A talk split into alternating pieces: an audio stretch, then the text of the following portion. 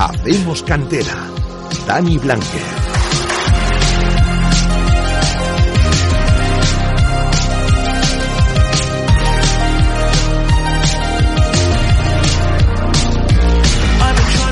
Buenas tardes, Valladolid, son las 7, escuchas, hacemos cantena en Radio Marca, el espacio de referencia sobre fútbol base vallisoletano. Con ustedes, una hora de radio por delante con muchos protagonistas, noticias, la agenda de la próxima jornada y todo lo que ha pasado este fin de semana. Por primera vez en toda la temporada podemos decir que el COVID nos da algo de respiro. Atención, porque es noticia, todos los clubes vallisoletanos en categoría senior con las ligas en curso han podido jugar sus partidos. No se había dado hasta ahora esta circunstancia en este primer mes de competición. Muy buena noticia, sin duda.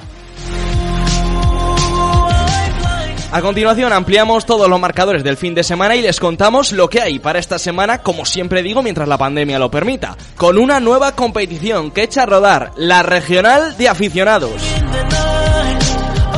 Quédense aquí en la 101.5, les invito a que pasen un rato con nosotros. Hablaremos con Ángeles del Álamo, que firmó un golazo en el empate del Parquesol ante el Racing. Además, desde Finlandia nos atenderá el exjugador del Real Valladolid, Asier Arranz, después de conseguir su, con su actual equipo, el Kotka, el ascenso a la máxima categoría del país nórdico. Es el quinto ascenso en la carrera del canterano blanquivioleta.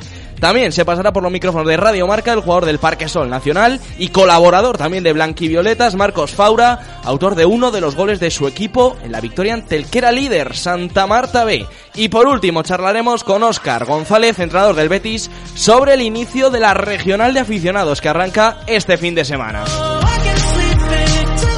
Saludos de Dani Blanquez, ya saben que no estoy solo, doy la bienvenida un día más a mis compañeros. Nuria Galindo, buenas tardes. Muy buenas, ¿qué tal? Bienvenida, Alejandro de Grado, ¿qué tal? Hola, ¿qué tal, Dani? Buenas tardes. Lo mismo, un placer. Gonzalo Martín está en el control de sonido, Jesús Domínguez en la producción. Para participar con nosotros, recordamos las redes sociales, estamos en Twitter. Arroba hacemos guion bajo cantera. Y en Facebook. Facebook.com barra hacemos cantera. Desde este momento y hasta las 8, el fútbol base de Valladolid se juega aquí, en Hacemos Cantera. Repasamos marcadores, también algunas noticias. Todo esto ha pasado este fin de semana.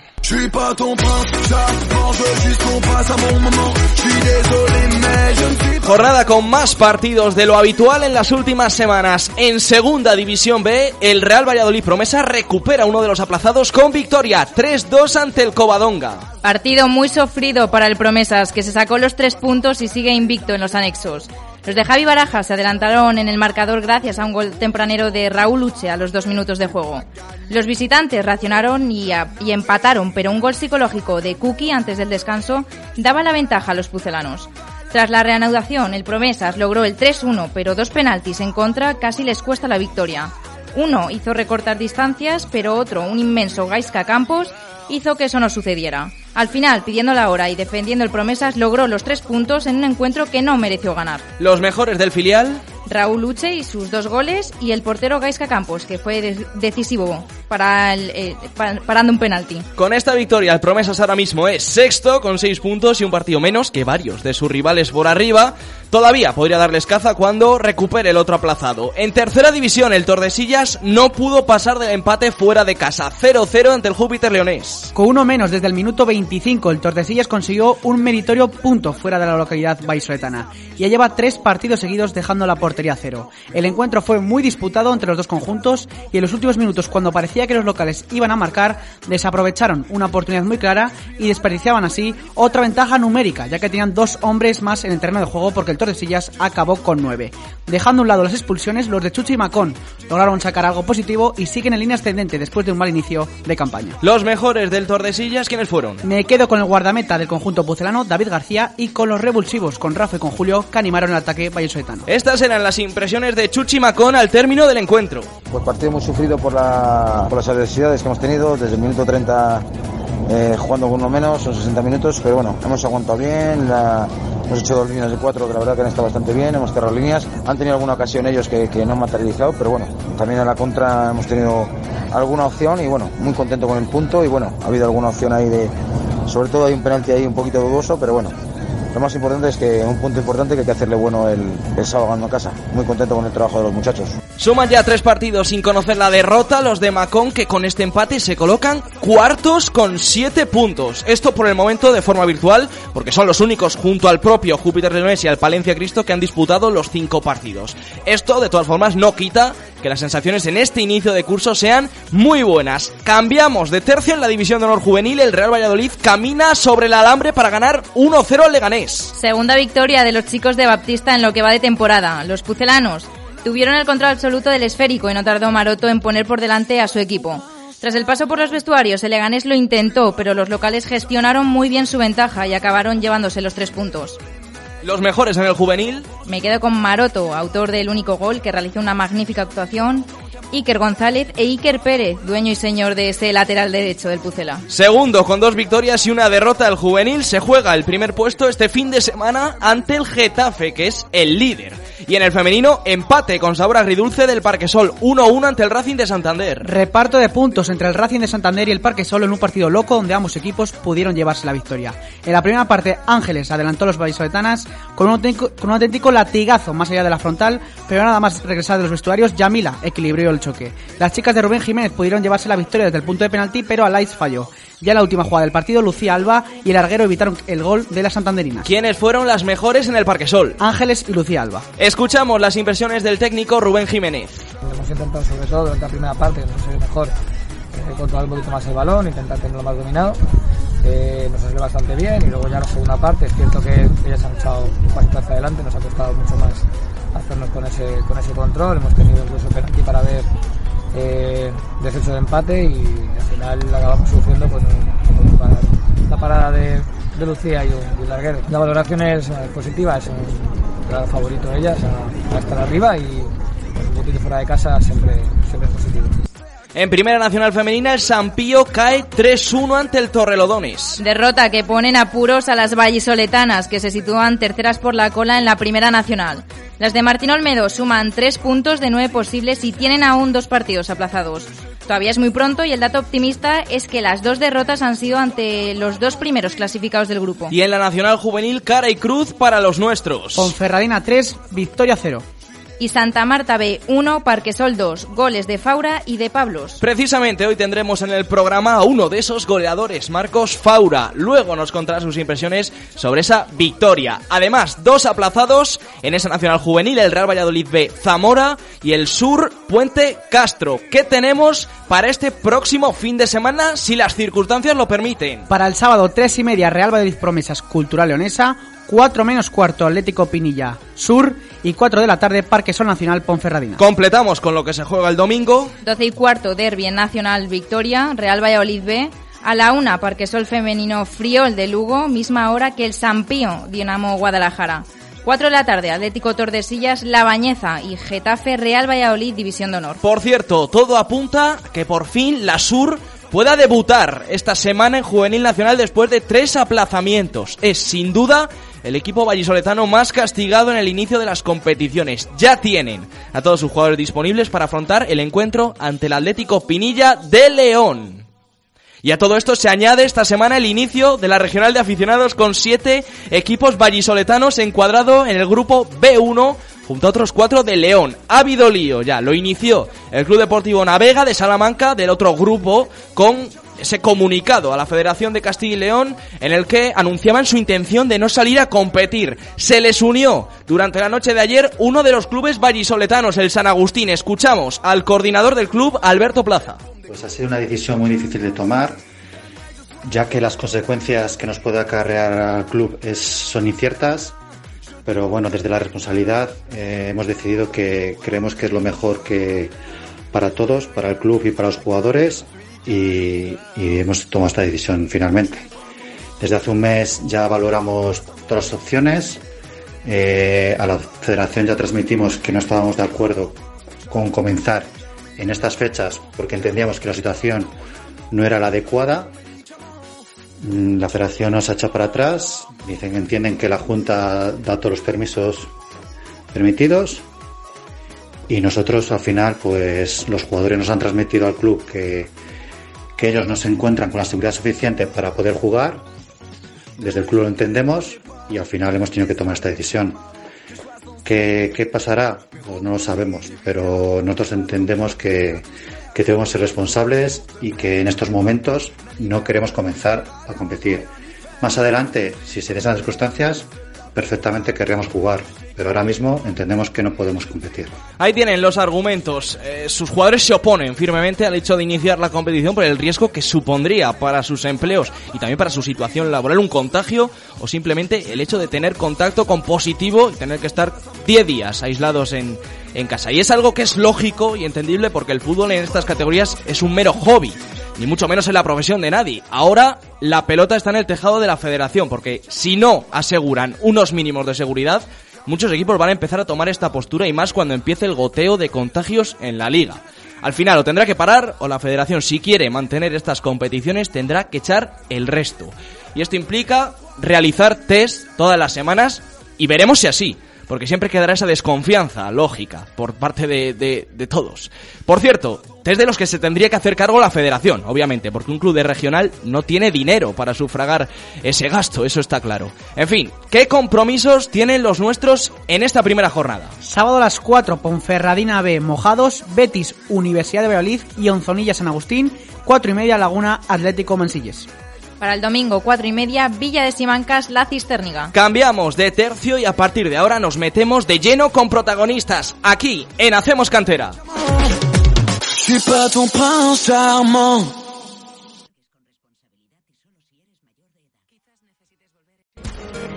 Suenan mis latidos en tu corazón.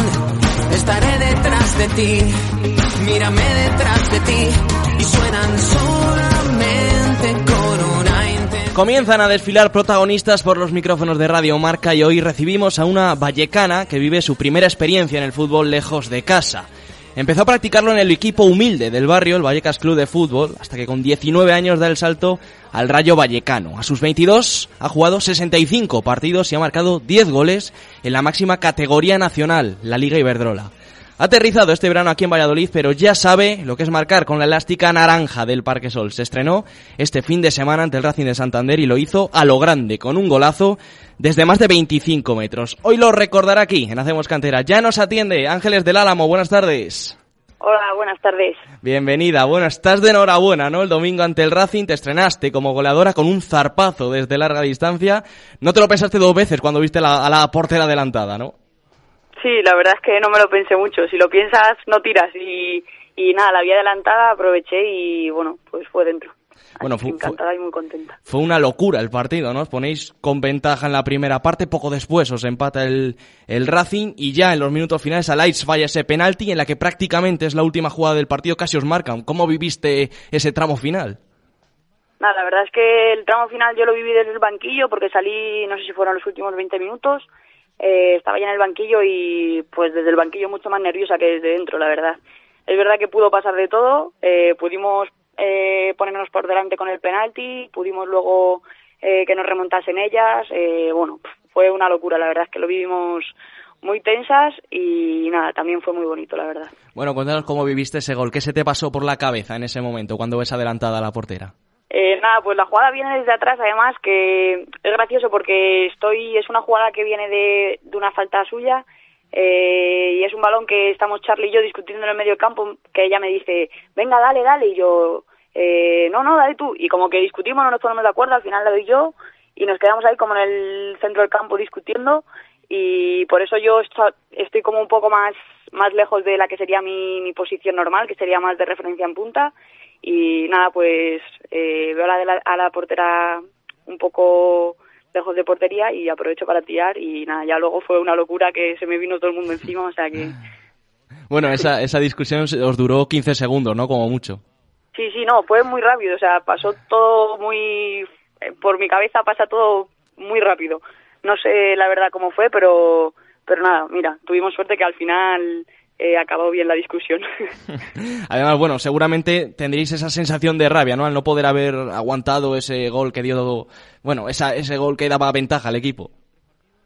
Sí, da rabia porque al final te pones por delante en un campo que es muy difícil contra un rival que, que yo creo que es candidato a, a estar luchando por el ascenso y bueno, pues eh, te ves delante y, y también te confías en el sentido de querer ir un poco más hacia arriba y tal. Pero bueno, nada, nosotras eh, tenemos que dar el punto por bueno y, y más contra el rival que era. Arranque de temporada, ¿no? Lleváis una victoria, una derrota y un empate, un poquito de todo, vamos. ¿Esperáis que os fuera así en, eso, en esas primeras jornadas? Bueno, nosotras en pretemporada teníamos mucha ilusión, es verdad que yo creo que tenemos eh, muy buen equipo, que podemos competir contra todos los, los rivales que nos vengan, pero es verdad que también la incertidumbre de la pretemporada tan larga es, complicada. Nosotras obviamente vamos a salir a, a luchar cada partido para ganarlo y llevarnos los tres puntos. Eh, quizás empezamos de la peor manera posible porque contra el Atleti no jugamos un buen partido, eh, pero bueno, luego contra el Oviedo ganamos y nos dio confianza para pues para conseguir resultados que estamos consiguiendo ahora y que esperemos que sirvan que sigan mucho tiempo así y probablemente muy contenta también porque llegas nuevo al equipo, siempre te queda esa incertidumbre de cómo vas a encajar en el, en el equipo con el nuevo entrenador. De momento, tres titularidades en los tres partidos. Es obvia la confianza que tiene Rubén en, depositada en ti, ¿no? Sí, yo creo que Rubén confía en mí, yo lo noto mucho y, y de hecho estoy muy agradecida a él. Eh, es un entrenador que me conoce hace mucho tiempo y, y yo le conozco a él y bueno, creo que que juntos va a ser un, un buen año y, y para todo el equipo, juegue quien juegue, pues al final lo importante es conseguir los resultados, pero muy contenta por la confianza que me da, la verdad. ¿Y cómo te estás sintiendo? ¿Estás adaptada ya o, te está costando? No, la verdad es que me he adaptado muy rápido. Desde, desde agosto que llegué me sentí muy cómoda desde el principio, eh, tanto con eso, con el cuerpo técnico, con, con las compañeras, pues la verdad es que me he adaptado muy bien y, y yo creo que en el campo se está notando, así que por esa parte muy contenta, la verdad. Y la, bueno, la semana pasada pasó por los micrófonos de Hacemos Cantera tu compañera Sandra Pascual y nos comentó que las nuevas incorporaciones os estáis adaptando muy bien al equipo. ¿Cómo te estás sintiendo tú? Pues eso, muy cómoda, la verdad. Es verdad que, el, que tenemos un, un, grupo muy bueno, que yo creo que también, pues, Sandra Pascual, por ejemplo, que es la que habéis comentado, o las veteranas que llevan así más tiempo, pues sí que hacen un poco las cosas más fáciles y yo creo que todas nos hemos sentido muy, muy integradas desde el primer momento y pues nada, la verdad es que eso se agradece. Bueno, liga nueva para ti, ¿no? Y además es quizá un salto, pero al contrario que algunos que, entrevistamos que pasan por aquí por estos micrófonos, les preguntamos cómo es el salto hacia arriba. Tú que venías de tres temporadas en, Liga Iberdrola, habrá sido mucho más fácil, ¿no? Para ti, este, bueno, debutar en, en Reto Iberdrola. Bueno, al final es verdad que como tú dices, es un... Mucha gente me decía cuando vio que fichaba por el Parque Sol que era un paso atrás y bueno, yo lo que dije es que era un paso atrás porque yo pensaba que viniendo aquí luego podía darlos hacia adelante. Entonces, pues, bueno, eh, es verdad que quizás puede parecer la liga más fácil porque es una categoría por debajo, pero sinceramente yo me estoy encontrando con rivales que tienen muchísima calidad, con jugadores que son muy buenas y la verdad no veo ningún rival fácil, ningún rival asequible, al igual que no lo veía en primera división en la Liga de Verdola. O sea que por esa parte yo estoy tranquila de que sé que cada partido el equipo lo tiene que competir y tenemos que salir a dar todo igualmente. Sin duda que no es un paso un paso atrás. Cuéntanos por qué decidiste abandonar el Rayo. Bueno, pues eh, en el Rayo para mí fue difícil la decisión porque para mí el Rayo la verdad es que es el club de mi vida, soy desde pequeñita de, del Rayo, pero bueno, hay veces que, que hay que pensar, hay que ser un poco egoísta y pensar en uno mismo y en este caso pues fue la situación que, que tenía, que quizás venía de jugar menos partidos, eh, tenía un poco la confianza baja quizás y bueno, pues a veces es importante eh, pararse, pensar y, darse cuenta de quién confía en ti y, tirar por ahí. Entonces bueno, pues eh, Rubén me estuvo hablando durante mucho tiempo eh, y también eso fue importante para, para decir venía a Parque Sol, la verdad. ¿Pero era tu primera opción el Parque Sol? Eh, bueno, tuve varias opciones y no fue no, no es que tuviese una opción clara, o sea, tuve varias opciones, pero bueno, al final, eh, viendo un poco todos los, los pros y las contras, pues, pues me decidí a venir aquí y la verdad es que no me arrepiento porque estoy muy contenta. Eh, dices que fue Rubén, ¿no? Que te dio mucho la vara, ¿no? Para que ficharas. Cuéntanos cómo se fragó el fichaje. ¿Fue gracias a Rubén? Bueno, sí, en parte sí, la verdad. O sea, al final yo sí, yo creo que si no es por porque Rubén es el entrenador, no, no, no habría acabado en Parque Sol, la verdad. Eh, siempre le he dicho que ha sido que ha sido el gran el gran culpable de que acabe en Parque Sol, pero bueno, que que nada, yo estoy muy muy contenta de estar aquí y eso es lo, eso es lo que me importa ahora mismo, o sea que... ¿Y qué diferencias encontrabas en cuanto a club con el, con el Rayo Vallecano? Vienes, venías de un club con, con más solera, uno de los clubes con más solera en el fútbol femenino, sin duda, y lógicamente el Parquesol no es un club con esa estructura, ¿no? Cuéntanos.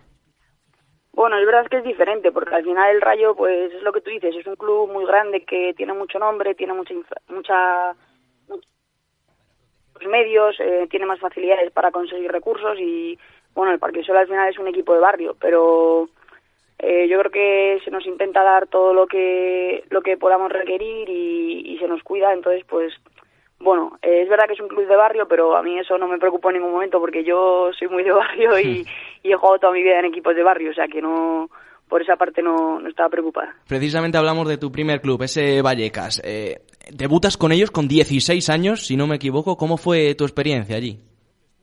Pues al Vallecas acabé porque jugaba antes en un equipo que también era de mi barrio, que era la de Popalomeras, y, y acabo yendo al Vallecas porque nos vamos muchas de, este anterior equipo al Vallecas porque nos enteramos que, que querían hacer un equipo para ascender de la categoría más baja, que era regional, y nada, nos fuimos unas cuantas, más las que había conseguimos ascender a preferente, estuvimos ahí dos años y a los dos años ascendimos a nacional.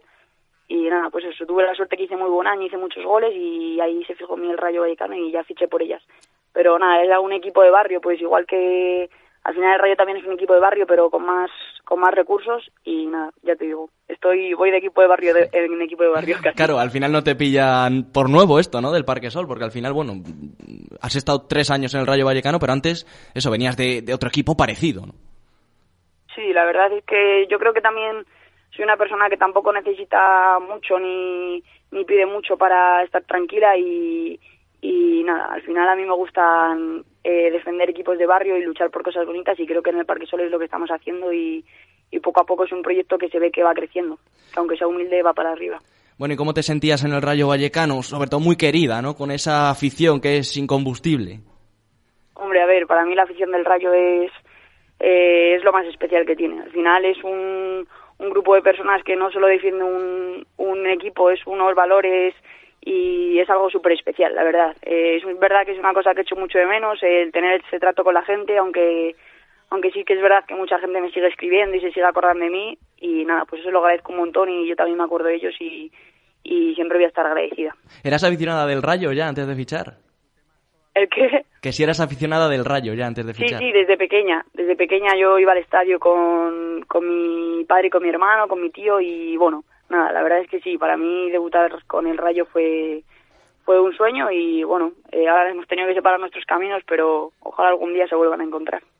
Cuando finalizó la liga a causa del coronavirus, eh, en ese momento situabais octava, octavas en la clasificación eh, ¿Cuál era el objetivo que os marcasteis al principio de temporada? ¿Era ese objetivo de huir de los puestos de descenso o aspirar a algo más alto?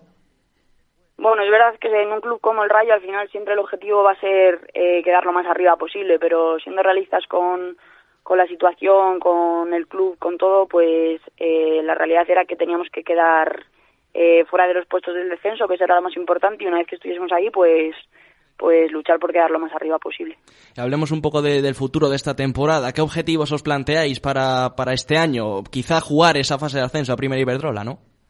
Sí, claro, eso tiene que estar en nuestra mente. Eh, yo creo que es lo que tenemos entre, entre ceja y ceja y es lo que tenemos que conseguir porque creo que tenemos equipo para ello y es, es el objetivo primordial, yo creo. Bueno, recordamos antes de terminar, próximo partido, domingo contra el colista, el Peluquería Mixta Friol. Eh, colista, pero os fiáis, ¿cómo, ¿cómo está yendo la semana? Eh, no, no nos fiamos nada. Yo ya te he dicho antes que no me fío de nadie, de ningún equipo y nada, es un equipo que sí que es colista y que viene de perder, pero la realidad es que ningún equipo es fácil y nosotros les hemos estado viendo y es un equipo complicado. Así que nada, la semana pues trabajando con, con todas nuestras con toda nuestra lo que podamos aportar y a llegar el domingo preparadas para, para llevarnos otra vez los tres puntos. Ángeles del Álamo, un placer, muchas gracias por atendernos. Igualmente, gracias a vosotros. A ti, adiós. Se despide Ángeles mientras seguimos buceando en busca de nuevos protagonistas aquí en Hacemos Cantera.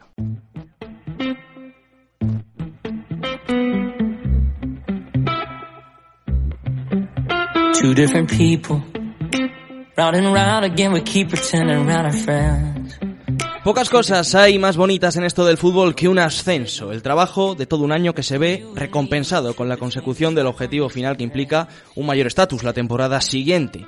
Imagínense cómo tiene que ser conseguirlo cinco veces en tu carrera. Son los ascensos que tienen su haber nuestro siguiente protagonista. Segoviano, aunque vallisoletano, de adopción y formado en las categorías inferiores del Real Valladolid, llegó a vestir la elástica blanquivioleta en primera división.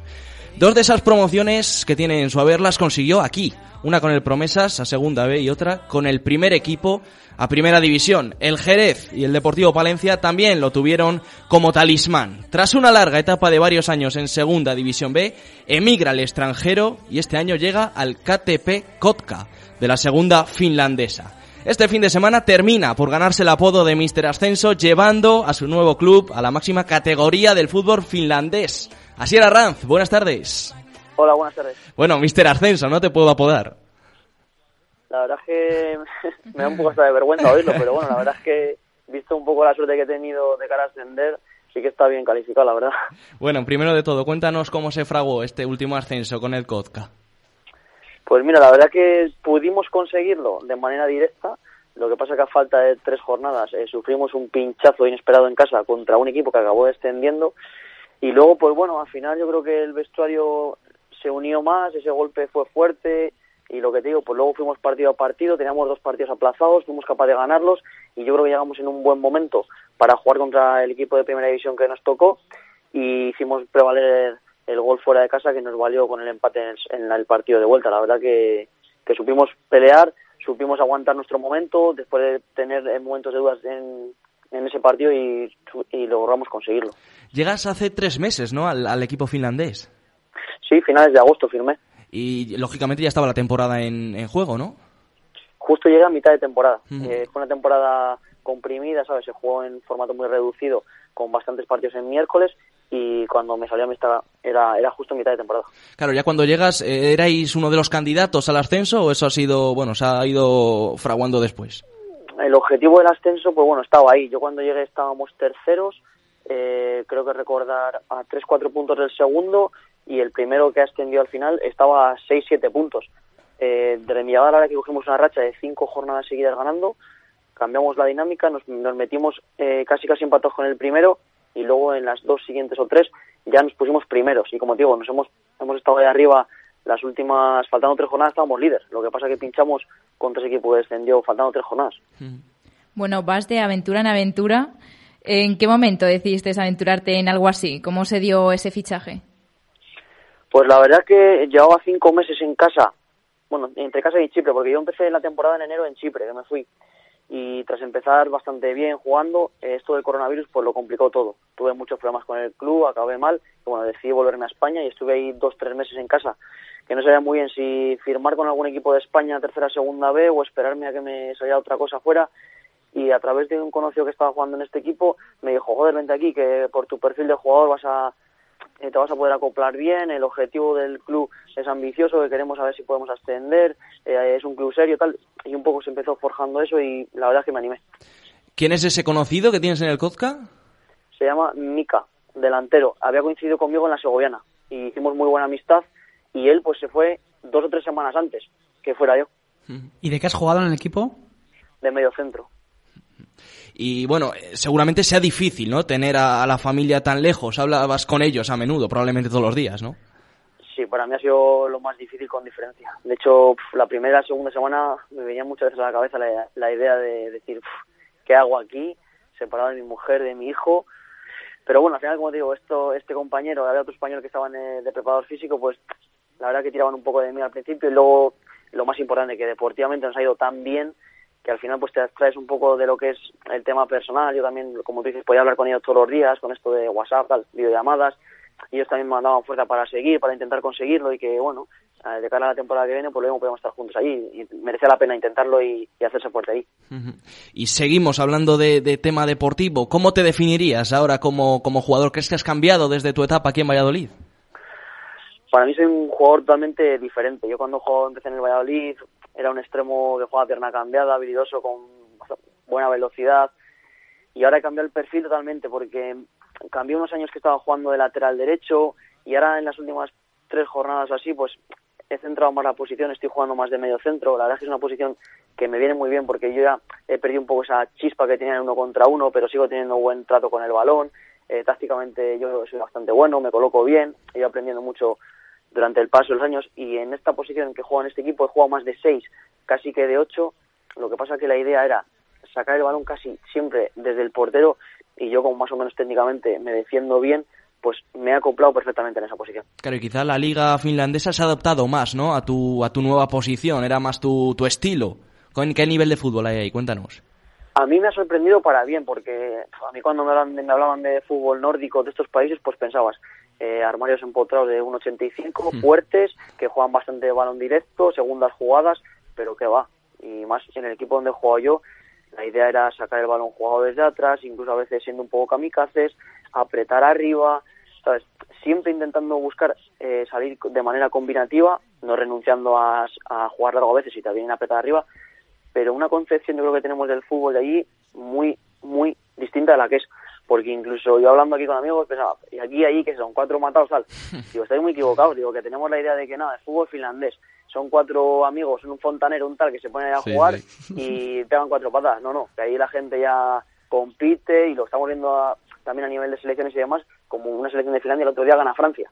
¿Sabes? Que al final no son tan malos. Van poco a poco prosperando, son gente disciplinada que trabaja, que va mejorando la profesionalidad de la liga y es un fútbol, la verdad, que tiene mucho margen de crecimiento todavía. Islandia incluso, con buen papel también en competiciones internacionales. Bueno, vamos a hablar un poco de, de tema extradeportivo. Cuéntanos eh, cómo está la situación del coronavirus allí, mejor que aquí, ¿no? Sí, por datos yo creo que te diría que es el mejor país de Europa ahora mismo. Eh, para vivir, yo allí hacía vida normal, sí que ves a gente mayor que va al supermercado y demás con mascarilla, pero porque son gente muy concienciada y el gobierno dice, pues tenéis que tener cuidado cuando vayáis a sitios muy masificados, tal, sobre todo personas de riesgo. Entonces, no hace falta ponerlo, ¿sabes?, de manera obligatoria que la gente, digamos, de riesgo vaya con mascarilla o tenga precauciones, sino que ya les sale, ¿sabes? Eso es una cultura totalmente distinta a la nuestra. Por eso yo me lo estoy planteando, el poder seguir viendo por mi familia, porque se les pueden ofrecer unas, unas condiciones que ahora en España no tenemos, de vida, tranquilidad, ¿sabes? Y hay que recordar ahora que la, que la cuarentena te pilló en Chipre, ¿no? ¿Cómo fue cambiar un país mediterráneo por uno nórdico? es una cultura totalmente diferente. Al final Chipre pues se asemeja un poco más a lo que es la cultura española y en Finlandia pues bueno, siendo diferente, al final te tienes que acoplar a todo. Es una vida más tranquila, la gente digamos que va un poco más a lo suyo, no, es no tienen ese carácter tan relacional como tenemos por ejemplo los mediterráneos, pero yo te hablo personalmente, eh, han sido todo facilidades. Cualquier cosa que necesitaba intentaban poner todo de su parte y me lo solucionaban. Eh, tuve un problema con una muela que pasé unas, unas semanas fatal y eran todo facilidades. Oye, pues mira, te conseguimos aquí un dentista, te conseguimos, ¿sabes? Era todo facilidades, ¿sabes? Yo solo tengo palabras de agradecimiento. Y bueno, este 2020 para ti ha sido un año de aventuras, pero como en casa en ningún sitio, supongo, ¿no? Sí, está claro. A ver, a mí me costó muchísimo decidirme para salir primero a Chipre, porque yo cuando fui movía mi familia, iba con mi mujer y mi hijo con la idea de poder estar esos meses un poco acoplándome a la liga y firmé otro año a mayores, digo ya en el siguiente es de rendimiento. Me encontré con todo esto del coronavirus que complicó todo, la situación del club, cambiaron los dueños, eh, no me reconocían en el contrato, me tocó llevarlo por vía FIFA, tal. Fue un poco ahí de desconcierto, volví a España, la situación en España no era buena, tanto el tema de fútbol, tema de buscar un trabajo, tal. Al final me dieron muchas vueltas por la cabeza hasta que me salió esto y me costó mucho decidirme a salir otra vez porque la experiencia anterior no había sido buena, porque me tocaba viajar solo sin la familia, pero bueno, y también un poco ellos me impulsaron un poco a, joder, pues pruébalo que puede ser una de las últimas oportunidades que tengas de disfrutar del fútbol, tal, por edad. Y ya te digo, al final han sido muchos vaivenes, pero gracias a Dios ha terminado todo de la mejor manera. Pero no te arrepientes de haberte ido entonces, ¿no? No, la verdad que no. Pero en la primera vez que no fue bien, tampoco me arrepiento, ¿sabes? Porque al final fue una decisión eh, bastante meditada, eh, miré cosas a favor, cosas en contra, sabía que podía salir regular, no pensaba esto del coronavirus porque no sabíamos nadie que iba a pasar esto, pero bueno, cuando tomas decisiones, pues al final tienes el riesgo de, de equivocarte, ¿sabes? Al final es que esto es la vida.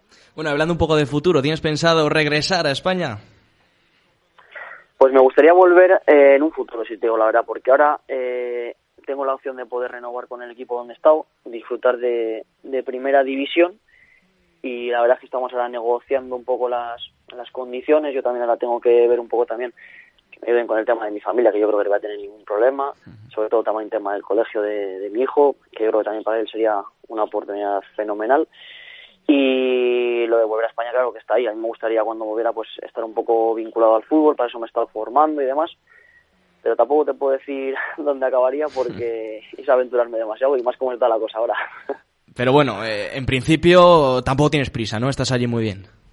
No, la verdad es que no, ya digo, ahora quiero pensar temporada a temporada, a ver si puedo llegar a un acuerdo con mi equipo, eh, renovar un año más allí, disfrutar la experiencia, volver a poder jugar en un nivel medio alto que es primera división y como te digo, disfrutar y, y lo que tenga que venir pues vendrá. Vamos a acabar un poco hablando, volviendo otra vez al, al tema de los ascensos. ¿Con cuál te quedas, te, te quedas de todos esos cinco?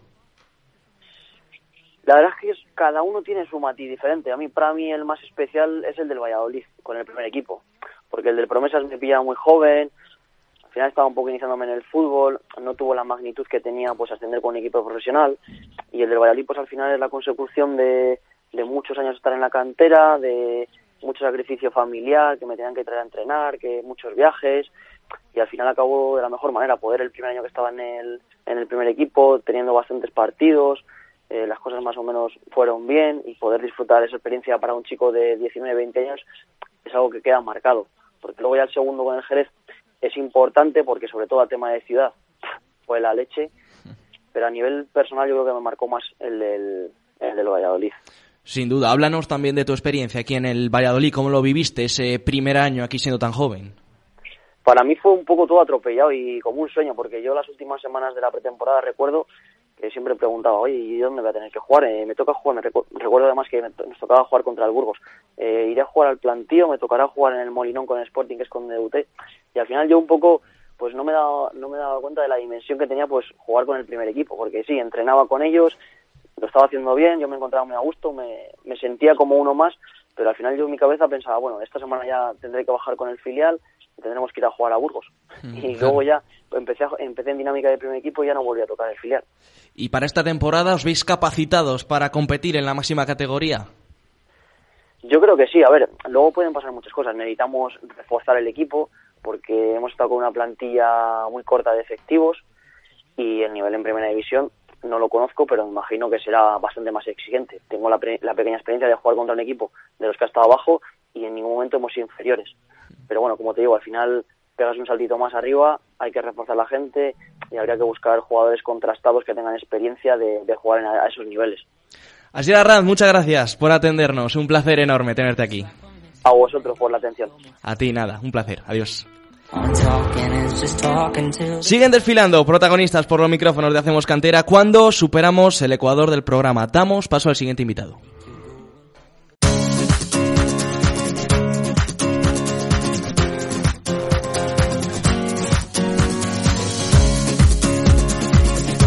Después de dos encuentros aplazados, el Parque Sol por fin pudo debutar esta temporada en la segunda categoría juvenil, la Liga Nacional. Le recibía el líder de la liga hasta entonces, el Santa Marta B. El gol de nuestro siguiente invitado adelantó a los pucelanos que vieron cómo los charros igualaban el partido justo al comienzo de la segunda mitad. Los tres puntos no se decantaron del lado naranja hasta el último suspiro. Nos atiende su delantero y además redactor de Blanquivioletas, Marcos Faura. Muy buenas. Muy buenas. Bueno, bienvenido, encantado de saludarte. Oye, tenías, Igualmente. tenías ganas de, de marcar, ¿no? Probablemente habrá sido el gol más esperado de tu vida, ¿no? Después de la, de la cuarentena y de todo el parón. Pues sí, la verdad que fue un momento muy, muy emotivo. Después de todos estos meses en casa y luego los entrenamientos y aparte que yo la temporada pasada no pude acabar en el campo porque estuve lesionado los últimos meses. Así que fue un momento de alegría muy, muy grande. O sea, que ¿cuánto llevabas sin jugar un partido oficial? Pues yo creo que desde diciembre contra la Sur, precisamente. Uy, mucho tiempo, mucho tiempo. Se habrá Sí, sí, hecho... casi, casi un año. Y la pretemporada se, que se ha hecho más larga de, de lo esperado. ¿Cómo habéis vivido estas semanas de incertidumbre? Porque claro, no sabíais si ibas a poder empezar hasta prácticamente, bueno, pocos días antes. Pues sí, con bastante incertidumbre, como dices tú, porque llevábamos ya dos semanas que el fin de semana nos esperaba la liga y el primer partido se tuvo que aplazar por los positivos de, la, de los vecinos del sur.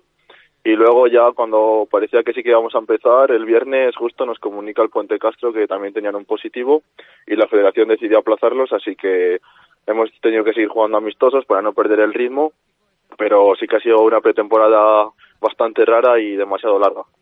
No habéis podido competir hasta ahora, pero bueno, algunos rivales llevan ya dos semanas haciéndolo.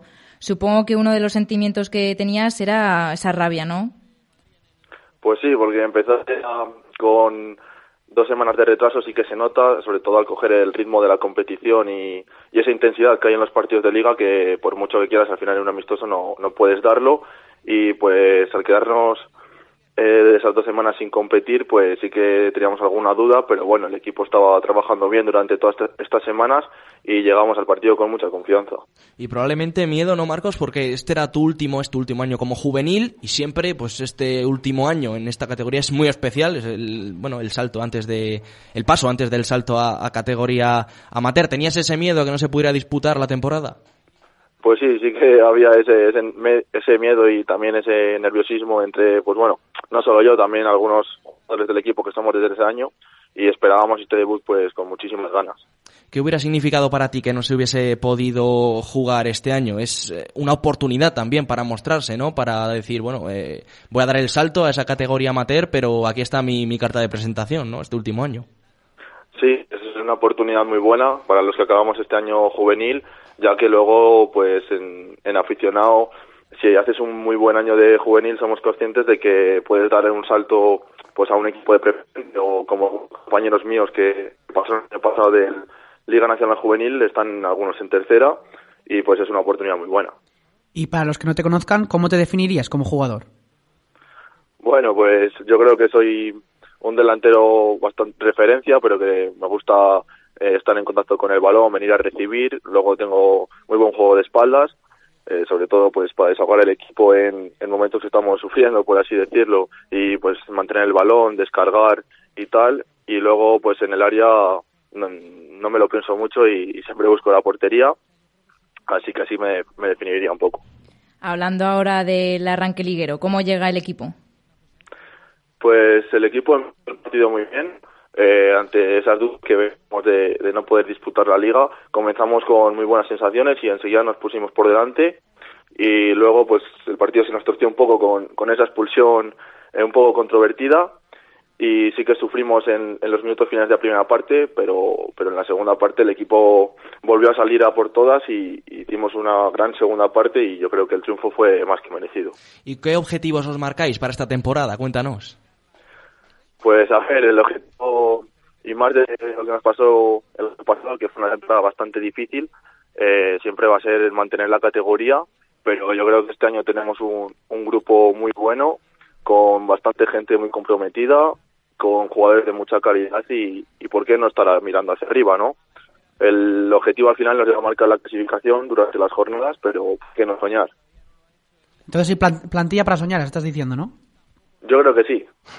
y además habéis empezado muy bien, pero ¿tú crees que tenéis margen de mejora todavía? Sí, hombre, eh, acabamos de empezar el liga después de tantos meses sin competir. Eh, esto tiene que ser un impulso y el equipo con esta victoria yo creo que, que va a ir hacia arriba. Y háblanos un poco del grupo, ¿cómo lo ves con este nuevo formato liguero? Bueno, yo creo que, que el grupo, vamos, los dos subgrupos que ha hecho la federación por provincias, eh, igual hay algún grupo que tiene más nivel que el otro, porque date cuenta que en nuestro grupo, que es Valladolid y León, son las provincias que yo creo que más nivel tienen. Y sí que es verdad que en otro grupo pues hay equipos recién ascendidos, otros que el año pasado estuvieron eh, más abajo en la tabla y están un poco descompensados en, en ese sentido. Aparte en otro grupo eh, creo recordar que son nueve equipos en vez de diez y todavía no se sabe muy bien qué va a pasar luego en la fase final pero bueno, esperemos estar en ella. Me interesa mucho la situación de vuestra plantilla, además para poner en contexto un poco a, a los oyentes. ¿Sois un equipo que lleváis mucho tiempo jugando juntos a lo largo de todas las categorías inferiores del club o hay muchos jugadores que han llegado nuevos al, al club en los últimos años? Pues esta temporada la verdad es que son, son casi todos nuevos. Es verdad que hay pues un pequeño bloque de cinco o seis jugadores que venimos los tres años de juveniles jugando juntos pero solo somos esos, cinco o seis. Luego han venido bastante gente de fuera para reforzar el equipo y luego hay algunos eh, jugadores que han, han promocionado desde el Juvenil B, que el año pasado estuvieron en, en la Liga Regional y la labor que han hecho pues, han subido al, al, primer equipo. O sea que se ha renovado mucho el equipo, ¿no? Sí, sí, sí, ha renovado. ¿Y cómo crees que van a aportar los, los nuevos fichajes que han venido? Pues yo creo que bastante bien. Han entrado muy rápido en la dinámica del grupo, de lo, de lo que pide el míster. y hemos formado un grupo bastante bueno. Date cuenta, llevamos eh, casi tres meses entrenando todos juntos y al final todo el mundo que viene viene a sumar, a aportar su granito de arena y al fin y al cabo cuanta más gente venga con esa ilusión pues más competitividad hay dentro del equipo y, eso mejora el rendimiento. ¿Y cómo juega al fútbol este Parque Sol? ¿Cuál es la filosofía que os trata de inculcar el míster? Bueno, el míster siempre nos pide que seamos muy muy intensos, muy agresivos, que mm, salgamos con mucha actitud al campo y al final si, si tú sales con eso y, y te sientes bien dentro del campo, luego el, el, juego viene solo. Sí que es verdad que nos gusta pues sacar el balón desde atrás, pero pero cuando no se puede, pues también hay que apretar los dientes y, y, sufrir como hicimos el otro día en Salamanca. Bueno, y para el año que viene, ¿confías en poder tener opciones en algún, en algún club importante de Valladolid, incluso fuera, cuando termines esta etapa? Pues sí, lo principal es intentar aportar al equipo lo máximo posible y luego en lo personal es hacer un buen año de, de juvenil, que ya que acabó mi etapa y, y, ver qué oportunidades se presentan la temporada que viene. ¿Cuáles han sido tus mejores registros goleadores durante esta etapa de en categorías inferiores? Bueno, yo en, en, vamos, la temporada que más recuerdo así fue eh, mi segundo año de infantil, que sí que marqué cerca de, de 40 goles, que ascendimos al, al Parque Sol de provincial a regional, que todavía se mantiene en, en infantil regional. Esa temporada fue muy especial. Y luego también, pues mi segundo año de cadete, que ese, ese ya le jugué en la Liga Regional y, y metí 20 goles. ¿Y a cuántos crees que puedes llegar este año? Bueno, pues espero llegar a los 15 o, o así. Entonces, el objetivo que os marcáis es, eh, lógicamente, buscar el ascenso, ¿no? Eh, bueno, ya como te he dicho antes, al final los partidos y la clasificación nos marcará dónde vamos a estar, pero todo el, el grupo sueña con, con, conseguir ese ascenso, que, que sería una bonita manera de acabar la temporada de juvenil para mí. Pues recordamos ese partido sábado, 4 de la tarde, Parque Sol Nacional Ponferradina. ¿Cómo lo ves ese, ese último, ese, ese próximo encuentro? Pues bien, venimos con, con, muchas ganas. Esta semana los entrenamientos han sido más llevaderos y, y con esa sonrisa que te da ganar el fin de semana anterior. Y bueno, tenemos claro que va a ser un rival duro, que nos va a poner las cosas difíciles, ya que llega como nuevo líder, igual que ganamos al líder la semana pasada que era Santa Marta. Esta semana nos enfrentamos al nuevo líder, que es la Ponferradina. Es un equipo muy trabajado, el año pasado ya, ya nos tocó sufrirle aquí en Parque Sol y allí, aunque conseguimos ganarles, y esperamos un partido muy disputado y esperemos llevarnos los tres puntos de nuevo. Marcos Faura, muchas gracias por atendernos, un placer tenerte aquí. Nada, a vosotros. Bueno, el partido de, del Parque Sol se podrá hacer en, en YouTube, que ya lo han subido en las páginas sociales el, el equipo, y quería dar, mandar un, un mensaje de apoyo y ánimo en representación del Juvenil Nacional de Parque Sol a Alejandro Bautista, el jugador de Victoria, que, que, lo estará pasando un poco mal, y también daremos nuestro granito de arena para apoyarle. Totalmente, también nos unimos a, a ese saludo y a, eso, y a ese apoyo. Muchas gracias, Marcus, un placer. Nada, a vosotros, siempre es un placer, gracias. Cambiamos de asunto, paso a presentar al último entrevistado de hoy.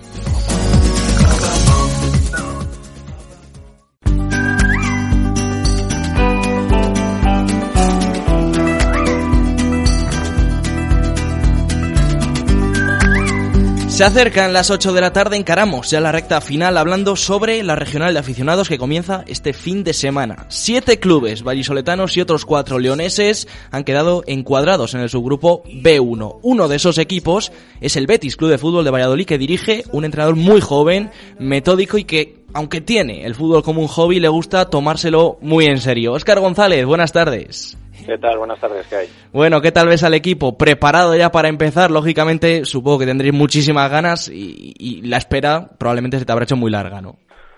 Sí, la verdad es que después de hace ocho meses, cuando paró el fútbol, eh, no sabíamos exactamente cuándo íbamos a empezar y verlo tan cerca, pues ya te vuelven las, las ganas y esa tensión que, que tiene la competición y, y bueno, pues lo afrontamos con mucha ilusión y con mucha ambición. Bueno, la noticia del día, ese comunicado de, entre otros, por ejemplo, el San Agustín, también el Navega de Salamanca de no competir, ¿cómo ves tú esta, esta postura? Yo creo que todas las posturas son igual de válidas, porque lo que estamos diciendo, el fútbol a día de hoy no tiene menos importancia que antes, pero sí que es cierto que la salud a día de hoy es lo, lo más importante, entonces todos los clubes lo que decidan bien hecho está. Sí que es cierto que si la Junta de Castilla y León está aprobando la competición es porque se están llevando una serie de medidas aptas y adecuadas para que la competición se, se logre iniciar sin problemas. En ese sentido, repito que yo también entiendo y, acepto que, que, hay otros clubes que decidan no, no, iniciar la competición. O sea que vosotros en principio vais a jugar, ¿no?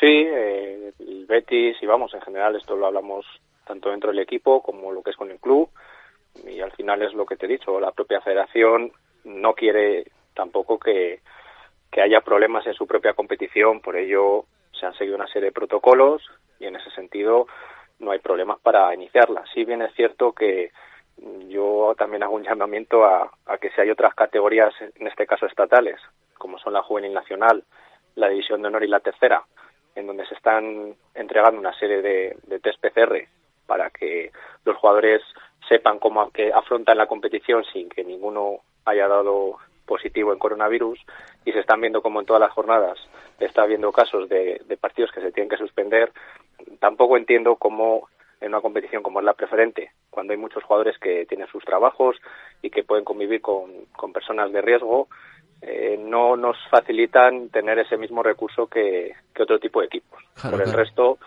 al final entiendo que, que es una competición, que es elegible. Sí que es cierto que, que hace un mes salieron unos resultados de que había un 0,28% de, de casos que había en España con el tema deportivo y en ese sentido no creo que haya ningún problema. Entonces los test, si os los queréis hacer, os los tenéis que hacer vosotros, el club, ¿no? Pagarlos por su cuenta. Exactamente, al final pues es lógico que el club no pueda asumir esos gastos porque es todas las semanas gastarse un dinero en, en esos test y es inviable, ya de por sí cuesta, sin que haya una reanudación del fútbol base, que todos sabemos que los equipos de arriba se sustentan fundamentalmente, o los más humildes, por la base, si ya de por sí no se juega, el club no tiene la capacidad económica como para dotar a los equipos de esos recursos y en este caso pues debería ser la federación la que te ayude con ello, al igual que está ayudando a otras categorías. Y hablamos, hablamos un poco de esta te- pretemporada que ha sido eh, atípica. Supongo que habrá sido muy difícil gestionarlo, ¿no? Con todas esas circunstancias que, que han ocurrido, tú siendo responsable del equipo. Sí, la verdad es que sí, porque bueno, cada vez te van diciendo una, una posible fecha de competición. Llevamos desde julio programando, eh, tanto yo como el resto de, de compañeros entrenadores, y es muy difícil, ¿no? Saber cómo programar cuando cada semana va pasando algo distinto en las noticias es difícil. Sí que es cierto que tuvimos una base más estable hace siete, ocho semanas cuando empezamos. Por suerte no hemos tenido que parar en ningún momento más y a partir de ahí seguimos preparando lo que es la, el inicio de una competición que hace un mes o un poquito más ya se, se comentó y que nos dieron la facilidad también de que los entrenamientos no hubiera problema con el tema de contacto, que hace un poquito más la Junta dijo que, que no nos permitía hacer ese tipo de, de entrenamientos y bueno, encarando la competición como un proceso normal. Hablando ahora de la plantilla, ¿hay nuevos fichajes? ¿Hay caras nuevas que presenta el equipo? Sí, respecto al año pasado, nuestro proyecto es continuista. El año pasado sí que rompimos un poquito lo, la dinámica de hace dos años, trajimos a mucha gente nueva y en ese sentido hemos estado muy contentos del resultado del año pasado, más por sensaciones o por juego, incluso por vestuario, que lo que es el resultado de la competición, que quedamos a mitad de tabla. Y por ello hemos seguido con esa dinámica, jugadores que, un bloque muy fuerte de jugadores que siguen del año pasado, más de la mitad de la plantilla, y otras ocho o nueve caras nuevas que vienen con mucha ilusión y con muchas ganas de aportar tanto dentro como fuera del campo. ¿Y plantilla para soñar entonces o no? Bueno, a ver, eh, lo que he dicho antes, es muy difícil con, con el tema de la pandemia decir objetivos a largo plazo si ni siquiera empezamos la competición y sabemos si se va a poder finalizar o no. A día de hoy es cuando más sentido cobra el lema del partido a partido y lo importante ahora es eh, centrarse en cada partido que tenga por venir, porque cada tres puntos que están en juego son fundamentales y eso es en lo que nos estamos centrando, en hacer un mejor papel que el año pasado. Eso es importante. Conocemos el plan competicional, que los tres primeros son los que ascienden a, a un- o que acceden a una fase de playoff y nosotros simplemente nos preparamos con vistas a hacer un papel que el mejor año y sacar los máximos puntos posibles. ¿Y cómo ves tú desde dentro este proyecto de, de unión de tres clubes, este proyecto de cantera directamente, bueno, a ti te afecta, en, de uno de los, en primera persona prácticamente. Eh, ¿Crees que es un paso adelante? Sí, sin duda. Yo el año pasado era tanto el entrenador del equipo en el Betis como uno de, los directores o dentro de- del programa de dirección deportiva en el Arroyo Pisuerga que es uno de los clubes que, se ha fusionado y en ese sentido muy contento. El proyecto es más enfocado a, a lo que es el fútbol base y oye, que Cantera haya tantos niños y tanta tanto movimiento este año, pues da gusto. Por desgracia ahora todo está un poquito parado, pero bueno, a ver si por suerte todo se puede todo se puede reanudar. Bueno, ya hemos contado, me consta que eres un entrenador además que te tomas esto muy en serio. Eh, ¿Aspiras también a cotas más altas como técnico? Todavía eres muy joven, tienes todavía mucho tiempo. Mm. Bueno, yo llevo 11 años entrenando ya equipos en, en Valladolid, he estado en, en varios clubes, he estado muy a gusto en todos los clubes en donde he estado y aquí en el Betis más de lo mismo.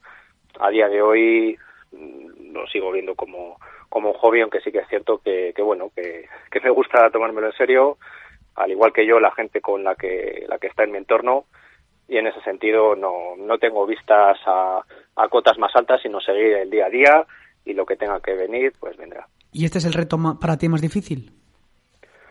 Mm, Todos los retos no es cuestión de ser difícil o más fácil, es diferente.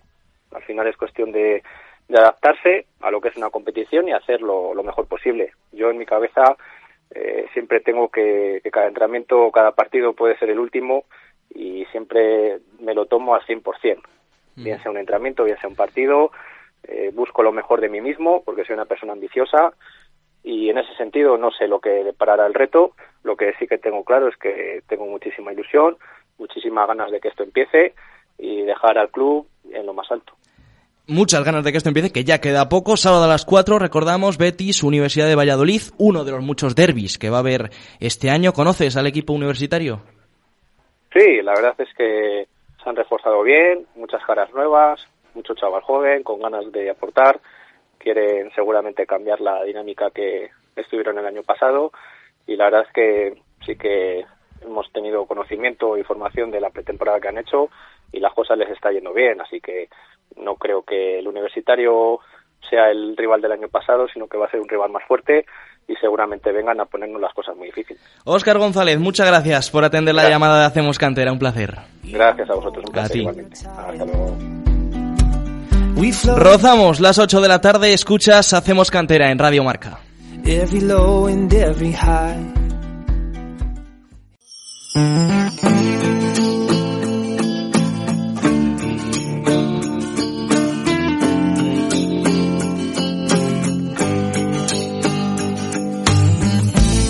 Ha sido todo por hoy mientras seguimos con incertidumbre las novedades del fútbol base a la espera de las decisiones que se vayan tomando. Estaremos pendientes de esto y también de lo que se pueda disputar este fin de semana. Estos días se irán conociendo más novedades. Nosotros nos vamos. Gracias Nuria Galindo, Alejandro de Grado, lo mismo. Gonzalo Martín ha estado en el control de sonido. Les saluda un servidor, Dani Blanquez. Gracias por estar al otro lado. Continúa la programación en Radio Marca. Hacemos cantera. Vuelve el próximo miércoles con más. Pasen una feliz semana. Adiós.